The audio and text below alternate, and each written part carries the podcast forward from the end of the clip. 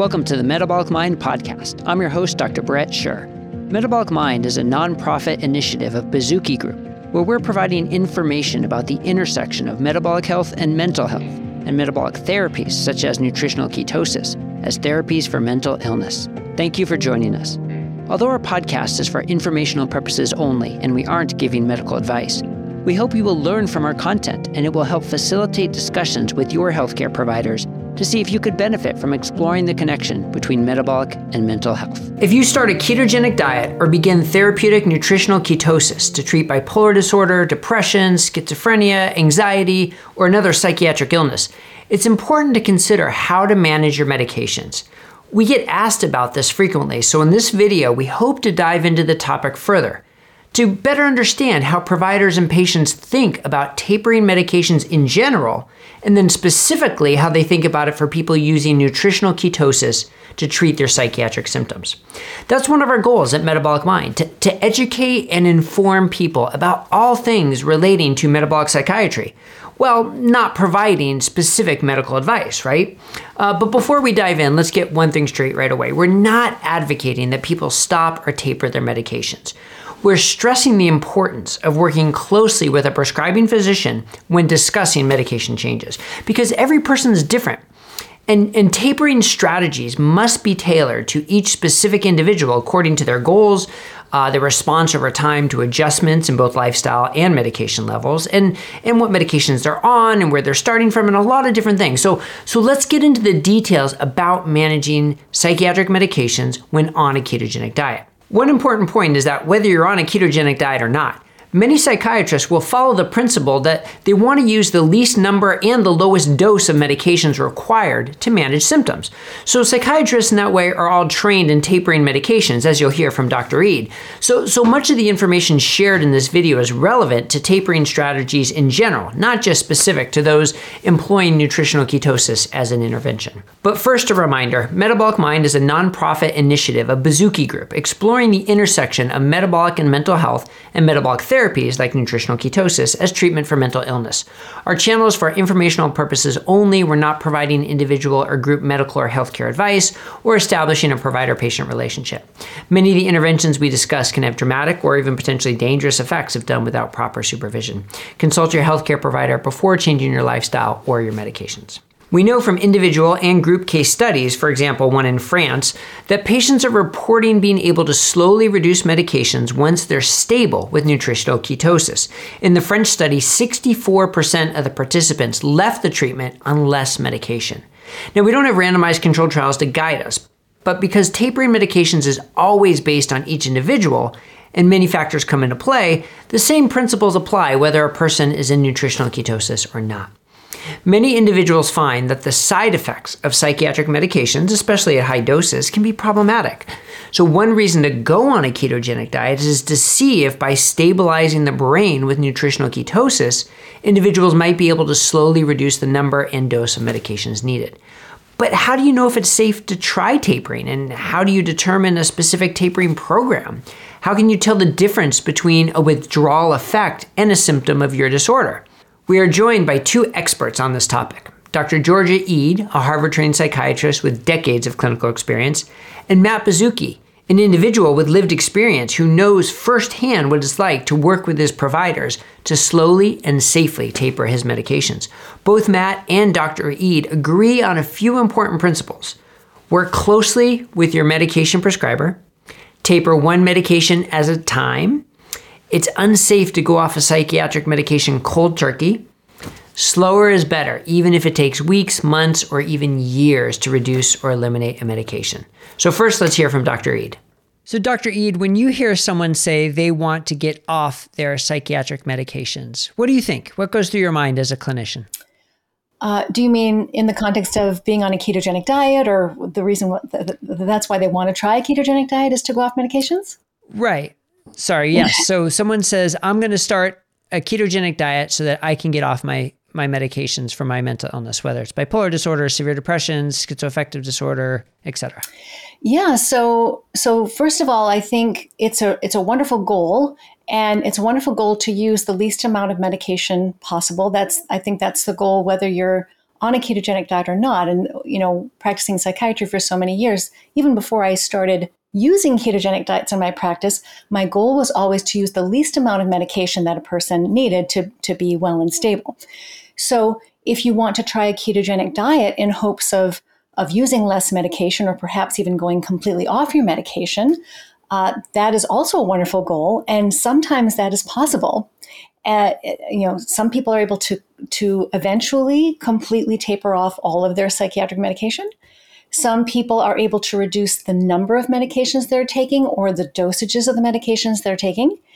And some people are are able to use a ketogenic diet instead of medication. So if you haven't already started a medication, sometimes starting a ketogenic diet can allow you to avoid needing to take psychiatric medications in the first place. However, there are lots of people, uh, including in my own practice, who start a ketogenic diet, they feel a lot better, uh, they feel a lot better physically and emotionally, but they are not able to taper off uh, their psychiatric medications. It's still a major victory, though, for, for most of them because though the, the, the diet itself is a really healthy metabolic intervention and can really help counteract the side effects, a lot of the common side effects of psychiatric medication. And so there, there are different outcomes. There's no, I, I can't tell you, you know, so if, if someone comes to me and says, will I be able to come off my psychiatric medication? I'll say, well, I don't know. You know, this will be a process of discovery and we'll find out what's possible for you. But there are, there are lots of wonderful possibilities um, and uh, in most cases, people are happy with the outcome, but it may not be always that it's completely coming off every psychiatric medication. Yeah, I really like how you laid that out. That first and foremost, no matter what approach, you're trying to get them on the least amount of medications for the effect that they need to have whether that's with a ketogenic diet or without. So I really like how you laid that out from the start. But also that even if you can't reduce your medications, it doesn't mean that the you know using nutritional ketosis is a failure or isn't working because it can still help them with the side effects or help them even feel better even on the same amount of medication. So I really like how you laid that out. Now, but what about the the timing of thinking about reducing medications. Because when we talk about mental illness, it's not one thing, right? You could be hospitalized with psychosis and mania or severe depression, or you could be in a relatively stable period at home or anything in between. So when you when when you talk to somebody about the timing of when they might want to consider or when they might not want to consider reducing medications, what are some of the general guidelines that you advise? Yeah, so here is where things get pretty um, specific to the individual. so let me just say, generally speaking, that if all is going well and the person has transitioned well to the ketogenic diet, has tolerated the diet well, they're feeling good, that and and I haven't seen any problems uh, come up. Uh, in terms of the combination of the diet plus the medication, which is something we can talk about later. But let's say everything's gone smoothly the earliest time frame that I like to begin looking at uh, potentially reducing one of the medications uh, is, you know, six to 12 weeks after they have uh, been on the ketogenic diet. And the, the, earliest, at least in the epilepsy literature, uh, uh, is usually four weeks in. I like to wait at least six weeks, and I think ideally I like to wait 12 weeks. And the reason for that is that at 12 weeks, not only are you more likely to be looking at a new equilibrium that your your body and your mind is is is really in a solidly new place, different from where it was before metabolically, uh, chemically, uh, so you're more likely to be looking at a new kind of stable equilibrium, but you're also more likely to be comfortable with the diet and you've gotten some practice with the diet and you've had a chance to decide whether it's a diet that you want, that you think you want to stay with longer term. Because if you're just kind of experimenting with the diet and you're kind of going on and going off, uh, once you start making medication changes, you know, you really, it, it's really kind of a, you want to be in a place where you're feeling more committed to to staying on the diet longer term because otherwise you're going to be going back and forth with your prescriber saying oh i went off the diet. Do i need to raise the medication again? You know eh, so i like to wait at least 12 weeks. That's in an ideal and smooth situation But there are lots of things that can come up as you're going along that might make it reasonable and sometimes even necessary to reduce the medications earlier. And that's why it's so important to work to work with your prescriber when you're doing this because you can sometimes see medications can start to feel uncomfortable in combination with the diet and might need to be reduced, or the level of the medication might change in combination with the diet. Uh, so, you know, side effects can come up. So, sometimes the medications need to be adjusted earlier than that. But if everything's going smoothly, I like to wait. I like personally like to wait 12 weeks. yeah, I like the way you said that, that they have they should be stable and committed to it because in a way it's like another medication. And if you just stop taking your medication, well, it's the same as just stopping your diet because you come out of ketosis, which changes your body's physiology. So I, I, really like the way you said that. And I don't think it's something people necessarily think of, like, oh, I could just start ketogenic diet and I can taper my medicines without really thinking through, am I going to be on this long term to help me stay off or stay on lower doses of medication. So I think that was well said. Now, and you talk about how there are lots of specifics with the medication. Some you need to taper sooner, um, some you need to be more concerned of. So I know none of this is is individual medical advice, and none of this is meant for someone to take and do on their own. Right. Um, but rather to discuss with their clinician. But are there medications where you think okay, these are sort of the first ones I want to get people off of. And these are the ones I want to save till later and be the last ones to get off of. So, is there on either end of the spectrum, are there medications that fit those buckets for you? No, and here's why. So, uh, but the, there are specific questions you can ask yourself and, and that you can work with your clinician to, to answer. Um, there's no one correct order in which to approach medication tapering. And the reason is this. So, so most people, unfortunately, fortunately, for better or for worse, are taking more than one psychiatric medication. So, if there were just one involved, then of course that would be the one that you would start to taper when you felt ready to do so. But most people are taking more than one. And that's where this question comes in, which where do we begin? And it really depends on several things that are specific to that individual. So let's say that you are taking, let's say, Brett, you come to me and you're taking an antidepressant and you're taking an antipsychotic and you're taking an anti anxiety medication. So, regardless of what the names of them are, it doesn't even matter. Um, I'm going to ask you some questions about those medications so that you and I can decide together which one are we going to, to start working on first. So, I'm going to ask you which one of these medicines do you do you wish you could stop first? Like what is the is one of these bothering you a lot? Are you having a lot of side effects with one of these? Like what's your wish list?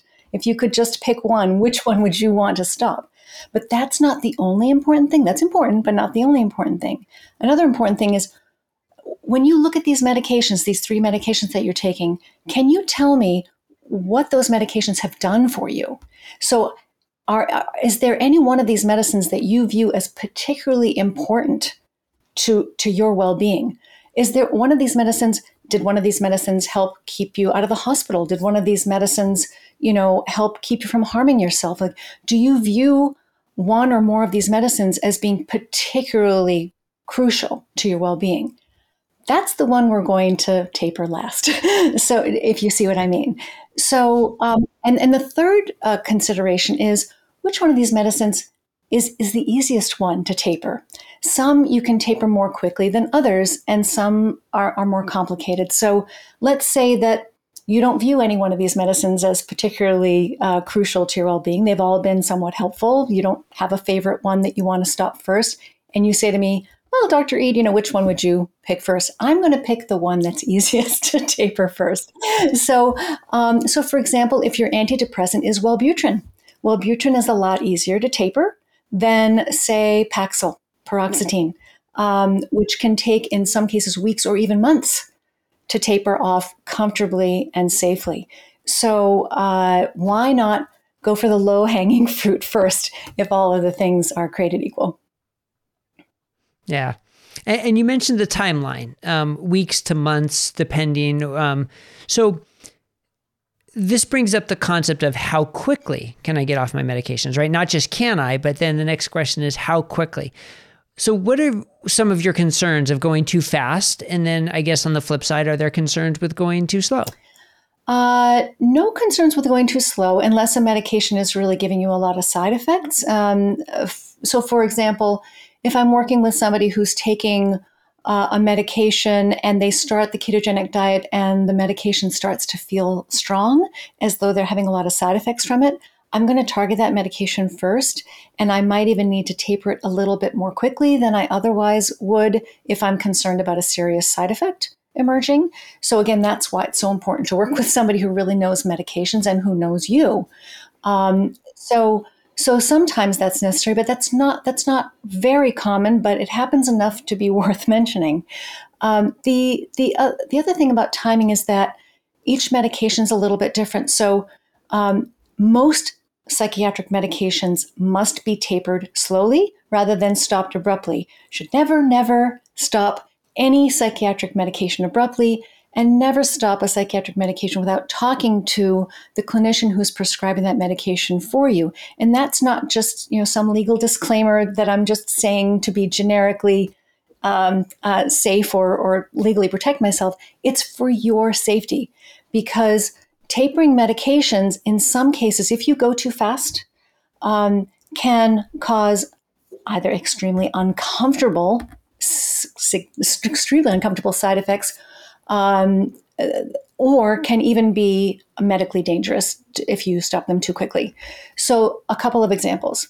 So, if you're tapering, say, a serotonin reuptake inhibitor, these are really common uh, medications prescribed for depression and anxiety. Uh, say it's a medication like uh, Paxil or Zoloft. Those are both good examples of serotonin reuptake inhibitors Lots and lots of people take medicines in that family, Celexa, Lexapro, Zoloft, etc. Um, you would think, well, that's just an antidepressant. Uh, you know that uh, that's not that's not a problem. I can just stop that. The problem with the serotonin medications is that when you if, if you stop them abruptly, you can have really uncomfortable and sometimes uh, psychiatrically dangerous side effects uh, if you do that. So, for example, you can experience things, uh, you know, like dizziness and headaches and nausea and uh, nightmares and sleeplessness and things like that. But you can also experience agitation, uh, depression, anxiety, and you can even experience these uh, very strange symptoms uh, that are referred to as brain zaps. Uh, people have all kinds of very strange physical and emotional side effects when they're trying to stop a medication uh, in the serotonin family too quickly. And you might say, well, how quickly is too quickly? It depends on the person. So some people can stop these medications within a few weeks, others may take many months. Uh, and they have to go down extremely slowly in tiny increments. It's very individualized. So, if you stop those medications abruptly, um, you, it can cause a lot of psychiatric distress. Um, now, there are other medications. A good example would be the benzodiazepines uh, medications. These are medications like Xanax and Ativan and Klonopin. Uh, medicines. These are these are medicines which are prescribed very commonly for anxiety and sleep. These medications, um, if you stop them too quickly, you can actually there's a risk of having withdrawal seizures and all kinds of other really uncomfortable symptoms that can be life threatening you have a seizure when you're driving, if you have a seizure, you know, uh, when you're climbing a ladder, this, this is a very dangerous situation. So uh, it's very important to taper these medicines slowly. Um, in, in a lot of cases, the slower the better. Again, as long as it's not causing you any side effects where we need to go faster, slower is always better. Small increments wait long periods of time between each each uh, dosage drop and really make sure that you're feeling solid before you take the next uh, take the next dosage um, down so this is the kind of thing that honestly requires a lot of clinical experience with medications to be able to do comfortably with people and so you really want to work with somebody who knows you and who knows medications well yeah, it sounds like it takes experience from the clinician standpoint and patience from the patient standpoint. Yes. Really c- cannot be in a rush to do this and and the risks of going too fast seem far greater than the risks of going too slow.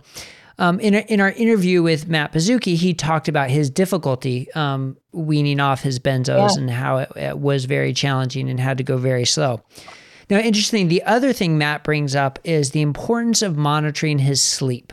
And since he specifically coming from a um, bipolar standpoint with bipolar 1 diagnosis and he's been prone to mania that monitoring his sleep was so important and if he noticed that he was getting less sleep which he was tracking vigilantly he would know now is not the time to decrease more and actually may need to, to go back so I use that as an example. So, what advice do you give to people on what they should be monitoring in their own life to track for you know, like some side effects are going to be very obvious and some are going to be a little more subtle. So to sort of pick up on the the subtle hints that maybe something is creeping up, what what kind of advice can you give? Yeah, and so again, and I hate to sound uh, repetitive, but it really depends on the individual because for for two, and the, the question you're asking is very very important because it brings up how do you tell the difference when you're tapering a medication uh, between your old symptoms coming back because the medication dosage is now too low for you, so you need to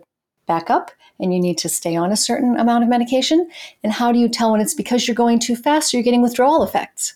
If you're tapering a medication and you start to feel uncomfortable, let's say, like for example, you know, you had mentioned that Matt followed his sleep really closely and when his sleep started to feel a little rougher, he knew, you know, that that, that was a sign that he might, you know, uh, be going too quickly with the medication, or that might not be a good time to to make another change.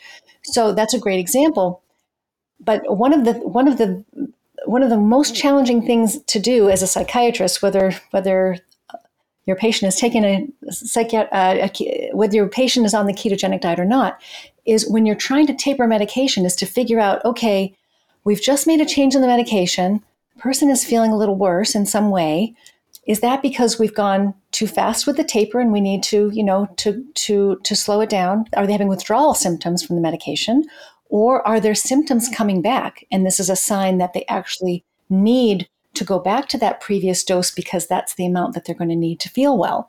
And this really is, this is why all of this is so personalized and individualized, is because having a lot of experience can help you figure that out. You, it's not foolproof, but having a lot of experience can help you tell the difference between what a withdrawal symptom is and what uh, you know and what is a sign that the medication may need to be continued.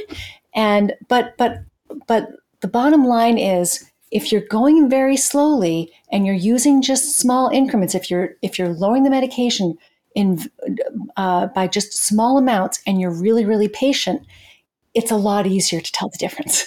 So because uh, f- first of all, um, if you're going very, very slowly, it's a lot less likely that you're suddenly going to see all your symptoms come back.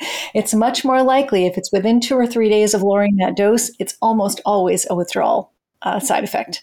So these are the kinds of things. And then you had asked, which types of things should you monitor? For example, Matt was monitoring his sleep. That again depends on the person what are your what what withdrawal symptoms are do we know about that particular medication? So for example if you're tapering a seizure medication a lot of seizure medications anticonvulsant medications are used in psychiatry um, and benzodiazepines we talked about are often used in psychiatry. If you're taping a medicine like that you're going to watch for withdrawal symptoms from those medications which are very different than withdrawal symptoms from antidepressants. But we're also going to we'll we're going to monitor for specific withdrawal symptoms uh, that, that are characteristic of each medication, but we're also going to watch the types of symptoms that you in your past uh, that, that have been problematic for you in the past. Because we're watching for two things. We're watching for withdrawal symptoms from the medication but we're also watching for signs that your condition is worsening and that your uh, that some of the old symptoms that used to bother you before you started taking medication are those starting to come back? So, this is why a personalized approach is so important. Yeah, I think you've done a very good job of, of explaining why this is a difficult process, a doable but difficult and careful process that is needs to be individualized and isn't a cookbook way to do it. So that brings up the question though of will physicians, will psychiatrists be able to do this with their patients? Now, are I mean, I'm sure there are some psychiatrists who would rather take the approach of nope, You're stable on your medications. I don't want you to reduce any doses. It's not worth the risk. So, one, I mean, have you encountered psychiatrists or physicians like that? And two, what kind of advice could you give if someone experiences that with their clinician? It's a really common concern and I can see both sides of it honestly. I can I can see the patient's perspective where let's say they're feeling better on a ketogenic diet and they really want to begin tapering their medications. That's of course uh, I, I understand that and, want to support them in that goal. But I can also see the psychiatrist's point of view where uh, tapering a medication, there's some risk involved. As I was just describing, it's time consuming. Uh, it's going to take more visits. It's going to take more more time and energy psychiatrists, most of them are really busy. And so they might need while they're while you're tapering a medication, they might need to see you uh, once a week for a while. They might hear from you on your messaging system, or you know, uh, they might call you or or uh, send you messages a lot more frequently. And so, if you're a busy clinician, that becomes something that you know why you know why would you want to why would you want to um, take the extra time to do that? And i think you know so i do understand both sides of it. But all psychiatrists uh, have experienced tapering psychiatric medications. It's part of what we do mostly because prescribing medications unfortunately even in 2023 prescribing psychiatric medications is almost entirely a trial and error process. So when we're trying to find a medication that works for somebody, we are trying, hopefully one at a time, very slowly and patiently, to find something that helps. And every time we stumble upon something that doesn't help, which happens a lot, we have to taper that medicine off and start a new one. So we have a lot of experience tapering psychiatric medications. And so I would, uh, one of the things I like to do is I like to have a conversation with the psychiatrist and say, you know, and you know, based on my working with this particular person, I think they are in a really different place now. I, I think they're a lot healthier. Um, their symptoms seem to be a lot less physically and emotionally. I think this person's in a much better place. I think they're ready to try this, and uh, so I think I think it's really worth. I think it's really worth uh, the time and energy. So I try, you know, and, um, uh, sort of come at it from that point of view, just uh, encouraging and supportive. Uh, but I also remind the patient that um, you know this is the ultimate decision about about what you decide to do it really does rest with you. I mean, you need to have your psychiatrist or your nurse practitioners, your, your prescribing clinician, you need to have, you need to be working with somebody who wants to support you. So let's say you are working with a psychiatrist or a nurse practitioner who doesn't have the time to help you taper the medication or doesn't think it's a good idea. You do have the option of looking for somebody else to work with um, who, who, who would support you although that can be really challenging. It can be really challenging to find somebody who takes your insurance or who has openings in their practice or who is willing to work with somebody who's on a ketogenic diet. So this is why why I'm so delighted that the Metabolic Mind organization exists because one of the things we're all working on together is to help more people learn about these strategies train clinicians. I train clinicians how to how to how to uh, work with ketogenic diets and medication management. Um, you know, get information out to more people so that there'll be more and more clinicians who feel comfortable working with these strategies. And also, we have a clinician directory now, small but growing uh, clinician directory where people can look for uh, prescribing professionals as well as, as well as other types of professionals who are are keto savvy and and willing to work uh, with you on these things. So we need many many more clinicians who do this. Um, but I would say what's most important is to try to convince the clinician you're already working with of the reasons why you want to do this for your health. That you you're you're willing to work with them and be patient and follow their follow their instructions about how to taper the medications and uh, you know that that you really are trying, as I think all psychiatrists would agree is the best idea. You're trying to use the least amount of medication necessary, and hopefully they'll share that goal with you. Yeah, I think it's it's uh, it is um, really commendable that you're you have your CME course that you are training clinicians how to use a ketogenic diet within metabolic psychiatry. But at the same time, a physician to help you taper your medications does not have to know about the ketogenic diet and how to use a ketogenic diet. And I like how you said everybody has experience, every psychiatrist has experience with tapering medication. So everybody can help you. So to, to go to diagnosisdiet.com um, slash directory to find someone who's tra- taking your training course is a great place to find clinicians, but not necessary. There are other clinicians who should be able to help with the tapering. Um, but find that's that's right. even because if you're if you're already stable on a ketogenic diet if you've already if you've already gone through the transition phase the keto adaptation phase you've come to your new metabolic equilibrium and you're feeling well any psychiatrist can help you taper your medications they don't need to know anything about the ketogenic diet to do that and that's a really good point so um, nevertheless that's not the response that I usually get from psychiatrists.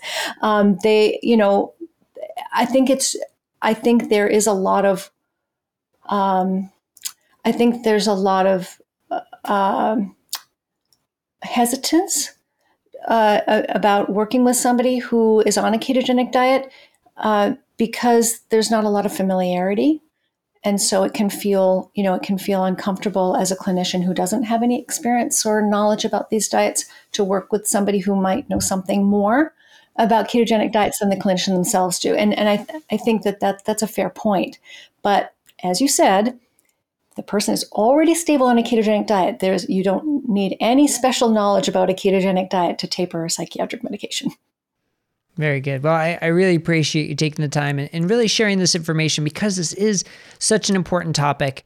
And I can understand people wanting to get off their medications, but really could be a risky situation. So it, it's it's really measured and and authoritative and educated voices like yours that are, are, are so necessary for people to understand that there is a safe way to do this and it needs to be done in conjunction with an experienced clinician to do it, and people should not be doing this on their own. And there there are real risks involved. Uh, so thank you so much for for taking the time and giving us your knowledge and your experience. You're very welcome. Thanks for the great questions, and I hope people found it helpful. You can hear from Dr. Ede's answers how this approach needs to be individualized. That's one of many reasons why we don't want you to think that just by watching this video, you're able to reduce your medications. Hopefully, her answers kind of impressed upon you the importance of working with your prescribing physician, but also how just about every psychiatrist should have some level of comfort in helping their patients reduce medications safely when appropriate. I really appreciate her providing that realization. But next, let's hear from Matt Baszucki about his personal journey and his on- ongoing journey with his medication tapering. So, Matt, we hear a lot of people who are taking medications, whether it's for depression or bipolar disorder or schizophrenia, and they hope they can find a way to get off those medications or at least to reduce the dose. Now, you have personally gone through this. And so I really, first, I want to thank you for taking the time to share your personal story and your personal journey with us. But I want you to sort of go back to the point where you first thought, maybe I can start to taper my medications. And what was that like? What was the motivation? What was the thought process like when you go back to that point? Mm, so I remember the the point when I realized I might be able to taper these was, um, I would say about 2018 when I had a moment of insight and I started to establish some healthy habits, exercising regularly and taking care better care of my sleep, not perfect but better. And what I realized was that some of those habits could serve as buffers where if they were in place and they were consistent, I might not need as much medication. So I was able to start to come off antipsychotic and the benzodiazepine I was on Out of Ativan. I ended up doing a cross taper over to Valium and then coming off that, and that was very challenging for me. Um, but I still needed medications. I still needed Zyprexa, the antipsychotic, to keep me from going manic, especially in March. So that was a pretty consistent thing. I still depended on medications especially Zyprexa and always Zyprexa to bring me back whenever I would start to go into some sort of hypomanic episode. I would start to sleep less and less every night for a period of nights, consecutive nights, three or four, and then I would take extra Zyprexa and I would have a long sleep. And this was happening consistently throughout 2018 and 2019 and into and even 2020. So I was coming off some of them, and my parents and I, with the help of a psychiatrist, were playing around with different medications, and we just couldn't find the right balance. And it seems like I, it seemed like I really, because I wasn't on keto at the time, I didn't go on keto until 2021. I just depended on the antipsychotics and the mood stabilizers to keep me from going into a hypomanic episode consistently, and especially in March, but throughout the entire year. When I realized I could really taper these was when I went on keto, which was in the beginning of 2021 and I went through that March on a much lower dose of Zyprexa, five milligrams a day, which was about you know 25% of what I had been taking previously. And I realized that this might be possible. I was able to accelerate the benzo taper. I was able to get off the benzos that fall, which was in October of 2021. It was really challenging, but I managed to get off them. Um, I have no doubt that keto played a major part in my ability to get off them and it was challenging and i'm still on a low dose of a few i'm on a little cocktail of a few meds but the doses are really low and the side effects are minimal and the recent challenge has been getting off lithium which has been going very well down from 1500 to 600 to answer your question i think the when i really started to put the sleep hygiene and the exercise and some of the other kind of organic mood stabilizers into place and really take them seriously was when i realized i might be able to get off some of these but it sounds like it was the it wasn't until the dietary approach really kicked in and you were in nutritional ketosis that you were able to sort of speed it up to a degree. So it is a super interesting journey how that happened. But I want to go back to what you said when you were when you were starting to come off the antipsychotic, the Zyprexa. It sounds like you needed to be very aware if you were starting to become hypomanic. Like you had to have great insight to that to say, I need to go back on. So how how did that come about? Was that from your psychiatrist? Was that from your family? Like what was the what was the way you could really stay connected to say, okay, something's happening here where I think I need to go back up on the medication? Mm, that's a great question. And you know, Bret, I've just been tracking my sleep for years. I track it every night. I have an Oura ring, which is very good. And before I had the Oura ring, I would just track when I fell asleep and when I woke up. And I would just look at the time I spent asleep and I would look at particularly, and I think for people with a bipolar 1 disorder, this might be especially useful. I would look at whether or not I had slept less than the night before. And if I saw two, three, four consecutive nights where I had slept less each night, I knew something was up. Because I was so meticulous about tracking my sleep, I was able to catch these hypomanic episodes, as it were, before they really escalated and before I lost insight. So, for those couple years when I wasn't on keto and I was to, relying on the medications to keep me stable, I was still able to catch all of these episodes before they took me away. And I was very fortunate. And it was only because I kept track of my sleep in writing and I looked at that log consistently. And I knew that the only way I would be able to stay stable at the time because I didn't have keto, I didn't have that resource, was to just watch for less and less sleep yeah. nights such such an important message because I think a lot of people probably think in their brains like, oh, these people have come off their medications. I can do it too. All I have to do is be smart about how I taper, and that's it. But no, it's so much more involved. And you had that meticulous nature. You had that commitment to measuring your sleep, which was really so important. Um, so su- such an important lesson that you still have to be vigilant, and it's not a straight line. You go down a little, you go up a little. You go down a little, you go up a little. So as long as the trend is overall down, you're progressing, but it's not a straight line. And it sounds like your journey was like that as well. Mm-hmm. But then once you you were in nutritional ketosis and you were able to to withdraw or sorry to taper the doses a little bit more effectively, give us still a time frame. You know, you said you were you went down in, in lithium, you went down in Zyprexa, but over what time frame did you reduce like 50% of the dose or, you know, 75% of the dose? Because uh, I want to get that concept of how long that took it's a long process. It took me a long time. I had been coming off the benzos for a couple years at that point, and I was able to get off them in about nine months.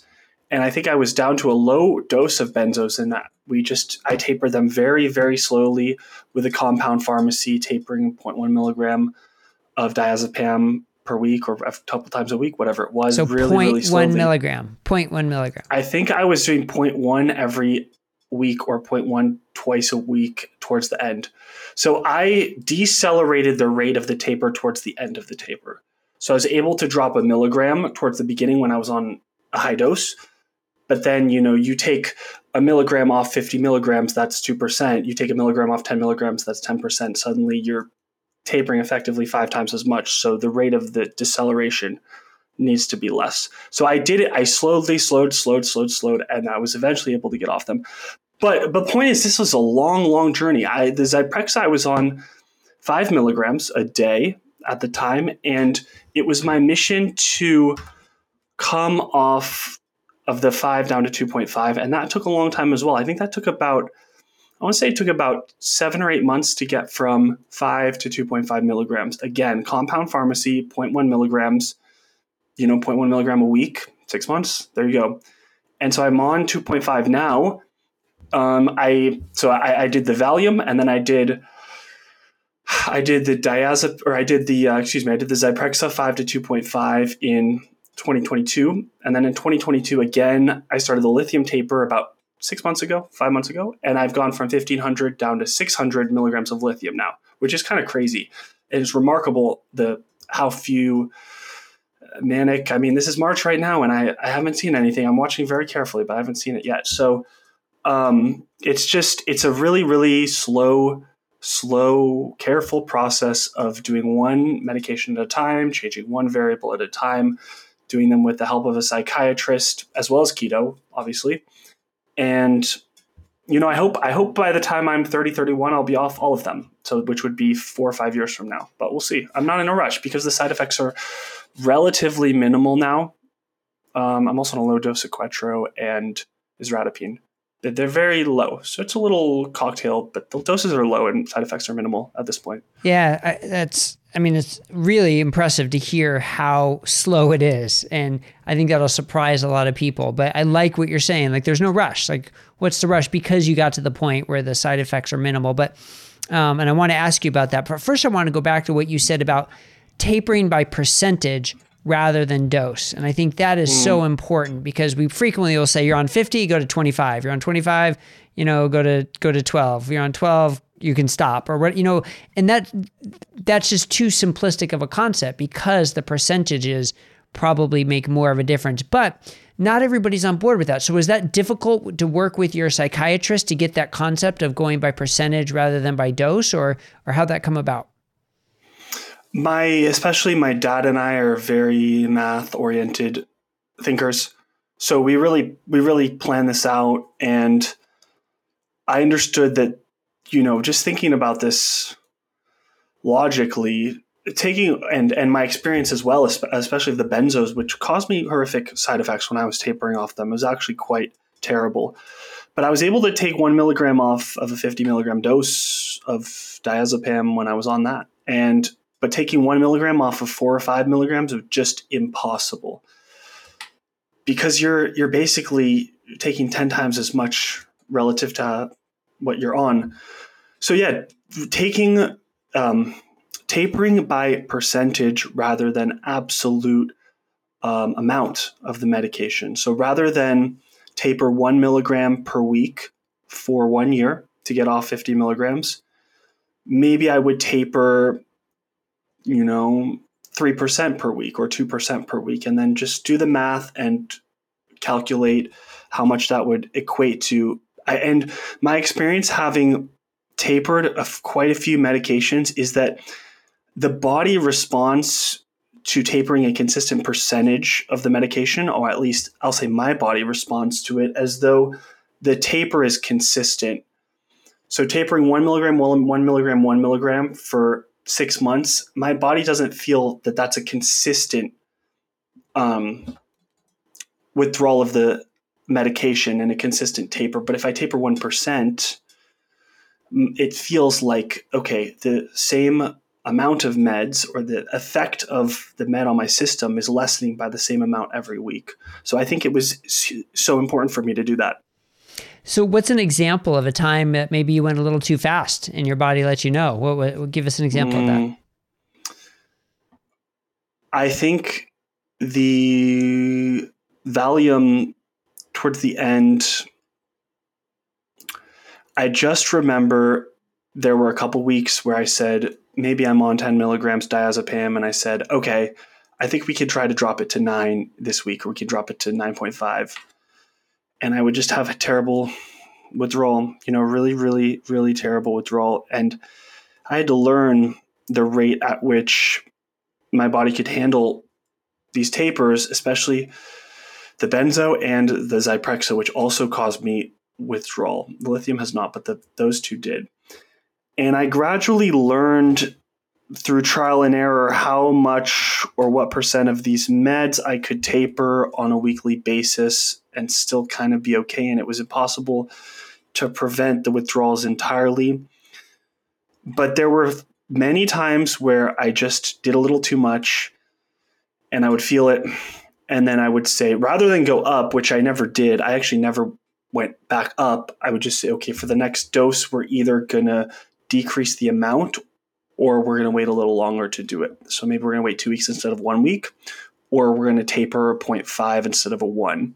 And so those are the two mechanisms by which I could decrease, effectively decrease the rate of the taper. Um, and it was just very slow progress and trial and error. And these uh, these are really challenging meds to taper. Benzos are very very challenging to get off, and, and this is a tangent, but it's very sad that the psychiatrists tend to put people on these like candy. Um, and uh, and I was just so I was just especially the diazepam, the Valium taper. I was just humbled, and I had to be very careful. But I eventually got off it, and I think keto can make it easier to taper some of these. Yeah. So, how's your quality of life changed since you've been able to taper your medications? It's night and day. It's night and day. I remember the summer in 2016 when I was on 10, 15 milligrams as I practiced at 20 milligrams, something very high. I was on 20 when I was in the psych ward or more. And it's just not, it's not a life worth living. You know, the weight gain, the lethargy, the fatigue, the brain fog.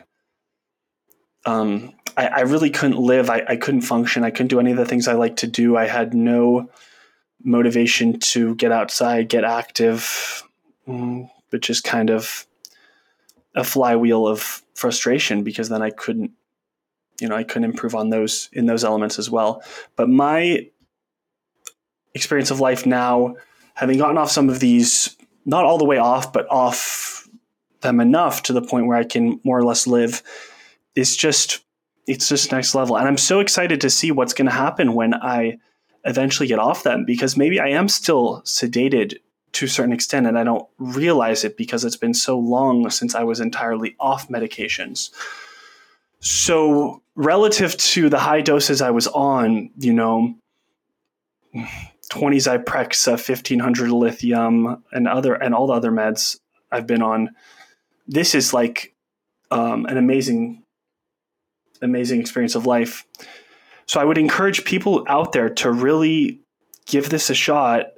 And I just, but I did it uh, under the supervision of a psychiatrist very slowly. I didn't go on keto in 2021. This, I think this is such an important point. I'm glad I had, I was working with intelligent people. I didn't go on keto in 2021 at the beginning of the year and then three weeks later expect to just drop all these medications. I really didn't. And I didn't do that. It's still been a very, very slow process, but I've been able to, I've been able to get off them. Yeah, so it sounds like you really hit the the right level because you improved your quality of life by getting by diminishing the side effects without going so far that you wound up back in the hospital or wound up manic or psychotic or or severely depressed as can happen if you go too fast. And you did that by by being very meticulous about it and working with your with your doctors. And, and I like sort of the the advice that you give that it has to be a team approach but also this comp this concept of a compounding pharmacy. I'm, I'm sure a lot of people haven't even heard of a compounding pharmacy before because they're not all that common. And to be able to get off of you know 0.1 milligram or you know 1 milligram either even of, of a medication is not all that common. So um, was it what I guess was it challenging to find a pharmacy to do that, or or what advice would you give for somebody to be able to take such small um, tapers? I worked with my parents on this pretty extensively, and I think towards the the beginning and the middle of a taper, it can be possible to just taper the minimal dose that a normal pharmacy will prescribe, and it, it's possible to just taper off, taper that dose for me. But especially towards the very end, and like I said, coming off that last one milligram, two milligrams of the benzo, I knew that if I just dropped the last milligram in its entirety and tried to go on, the, the withdrawals were going to be terrible. You know, they were going to be terrible. And I remember even tapering the last couple milligrams going by 0.1. So maybe I did 0.1 milligrams for five months or four months or whatever it was for those last two. And I think there's something to be said for the psychological effect of having to taper more slowly as you reach the end of the taper. So the first few weeks can be very fast because you're going 50, 49, 48, 47. And before you know it, you're at 45 and 40.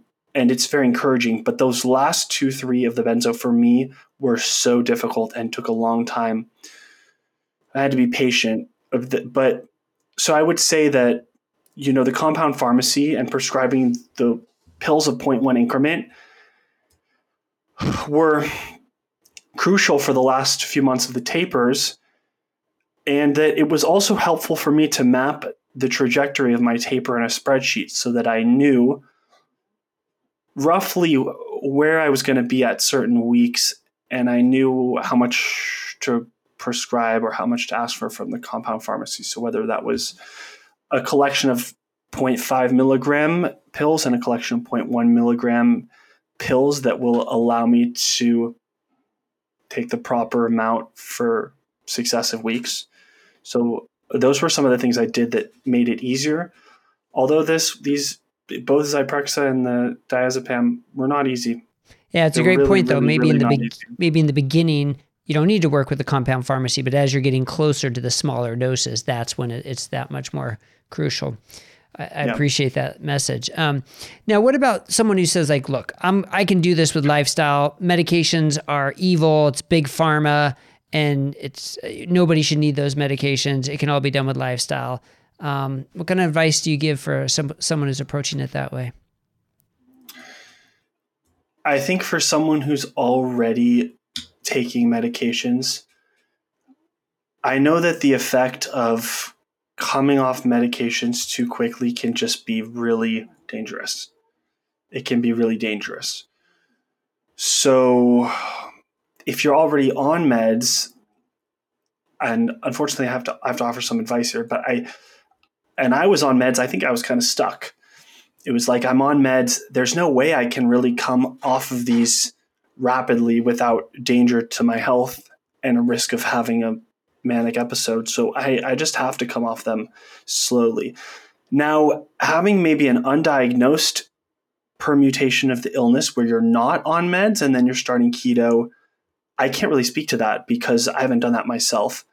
But what I will say is that, you know, the effects of, in my opinion, the effects of coming off a medication rapidly are, f- and the risk is far more dangerous than taking it for a few months and just coming off it at a normal pace and and watching for any psychiatric symptoms that might come up. I, I really do believe you just got to bite the bullet and do this a little bit slowly. Cool.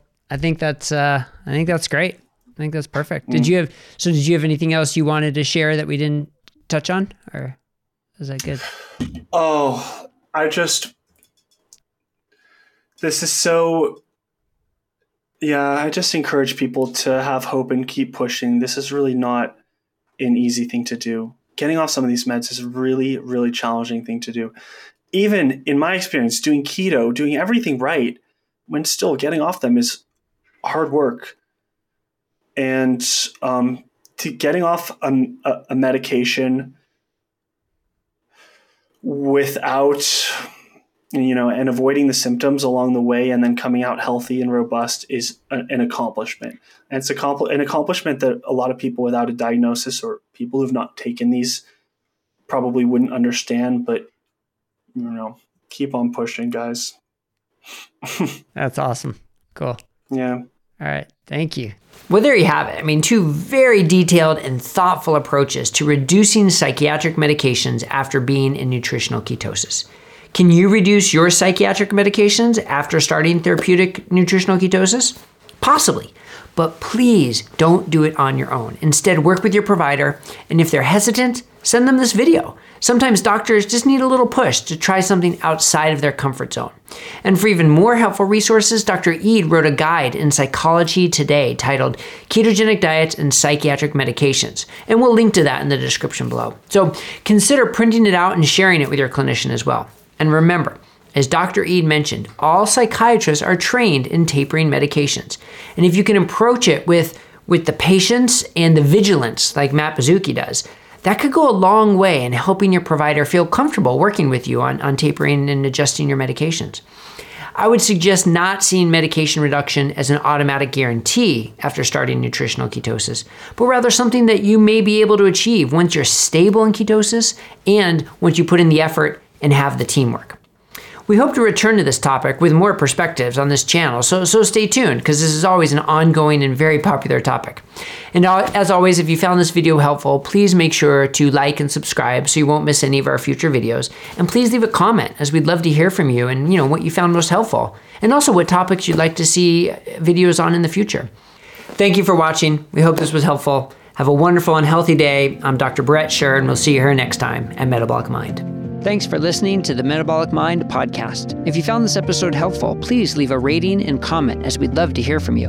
And please click the subscribe button so you won't miss any of our future episodes. And you can see full video episodes on our YouTube page at Metabolic Mind. Lastly, if you know someone who may benefit from this information, please share it, as our goal is to spread this information to help as many people as possible. Thanks again for listening, and we'll see you here next time at the Metabolic Mind podcast.